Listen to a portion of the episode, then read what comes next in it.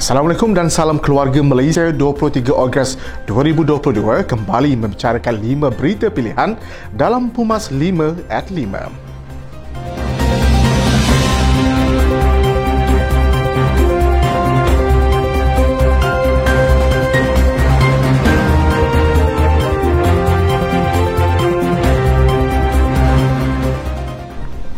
Datuk Seri Dr. Ahmad Zaid Hamidi memberitahu Mahkamah Tinggi beliau tidak pernah menggunakan wang RM6 juta yang didakwa sumbangan politik daripada Timbalan Pengarah Urusan Data Sonic Group Berhad DGB Chew Bin Bin untuk kepentingan peribadinya. Beliau menyatakan tidak pernah memasukkan wang yang diterima dalam bentuk dua kepeng cek itu ke dalam akaun peribadinya. Sebaliknya, menyerahkan wang tersebut kepada firma guaman Tetuan Lewis and Corporation yang merupakan pemegang amanah Yayasan Akal Budi yang dimilikinya. Beliau yang juga ahli Parlimen Bagan Datuk itu berkata, berulang kali menegaskan beliau memilih untuk tidak memasukkan wang RM6 juta tersebut ke dalam akaun peribadinya sebaliknya menyalurkan untuk program-program amal jariah, wakaf dan aktiviti keagamaan. Beliau berkata demikian semasa membela diri atas 47 pertuduhan iaitu 12 pecah amanah, 8 rasuah dan 27 pertuduhan pengubahan wang haram membabitkan puluhan juta ringgit milik dana Yayasan Akal Budi yang dimilikinya. Dapatan audit forensik daripada laporan jawatan kuasa kira-kira wang negara PAC berkenaan isu kapal tempur pesisir LCS membuktikan timbalan Presiden PKR Rafizi Ramli memang raja fitnah.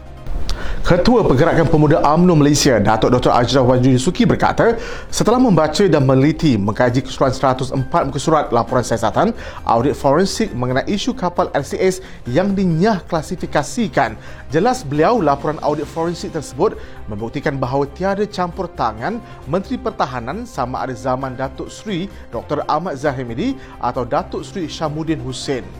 Jelas beliau laporan audit forensik tersebut membuktikan bahawa tiada campur tangan Menteri Pertahanan ketika zaman Datuk Seri Dr. Ahmad Zaid Hamidi dan Datuk Seri Isyamuddin Hussein dalam menentukan pembayaran yang dibuat kepada syarikat-syarikat yang disebutkan katanya kesemua kebocoran dan salah guna kuasa yang berlaku adalah berpunca kerana keselamatan takbir urus corporate governance failure yang diakuti oleh orang yang sama terutamanya bekas Panglima Angkatan Tentera Laut Laksamana bersara Tan Sri Ahmad Ramli Noor dan Kapten Anwar Murad. Peruntukan RM150 juta bagi mitigasi banjir oleh Majlis Bandaraya Shah Alam MBSA dilihat gagal apabila Shah Alam dan kawasan sekitarnya sekali lagi berhadapan dengan situasi banjir. Ketua Pergerakan Pemuda UMNO bahagian Shah Alam, Muhammad Dendera Bila Zamzuri berkata, setelah tiga bulan inisiatif tersebut diumumkan, banjir kilat masih lagi berlaku dan ianya sekaligus mendatangkan kesan negatif kepada penduduk. Jelas beliau MBSA dan Kerajaan Negeri Selangor telah menggunakan peruntukan sebanyak RM150 juta pada 14 April 2020 lalu untuk menangani bencana banjir di sini namun setelah 3 bulan inisiatif itu diumumkan banjir tetap berlaku. Katanya pelan tindakan banjir Shah Alam SASUD yang dicanangkan sebelum ini hanyalah omongan kosong kerana bencana tersebut tetap berlaku. Justru MBSA dan Kerajaan Negeri Selangor diharap dapat memberikan penjelasan berkenaan isu tersebut kepada rakyat walaupun jutaan wang rakyat cukai telah dibelanjakan. Presiden UMNO Datuk Seri Dr. Ahmad Zaid Hamidi menegaskan janganlah menggunakan isu parlimen tergantung bagi menghalang pilihan umum yang akan diadakan. Menurut Zahid, Profesor Sains Politik dan Demokrasi Tersohor Datuk Wong Chin Huan telah memberi pencerahan mengenai isu hang parlimen ataupun parlimen tergantung dan tiada apa-apa yang perlu ditakuti atau dibimbangi. Pencerahan tersebut secara tidak langsung membuka hati dan pemahaman mitos politik semasa. Beliau yang juga ahli parlimen Bagan Datuk berkata, keadaan tersebut bukanlah satu situasi yang buruk seperti yang digambarkan oleh setengah pihak malah ianya tidaklah menyebabkan kemusnahan sesebuah negara atau menjejaskan ekonomi negara tersebut.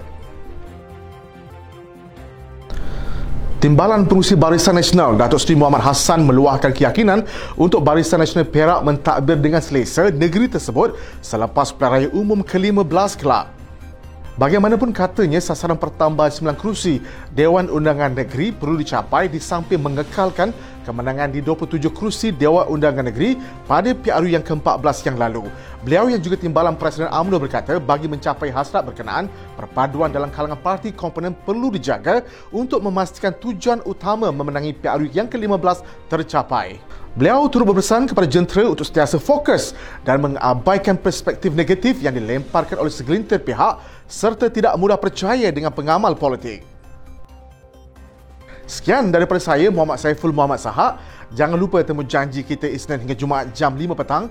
5 berita pilihan hanya di Pumas 5 at 5. Assalamualaikum dan salam keluarga Malaysia.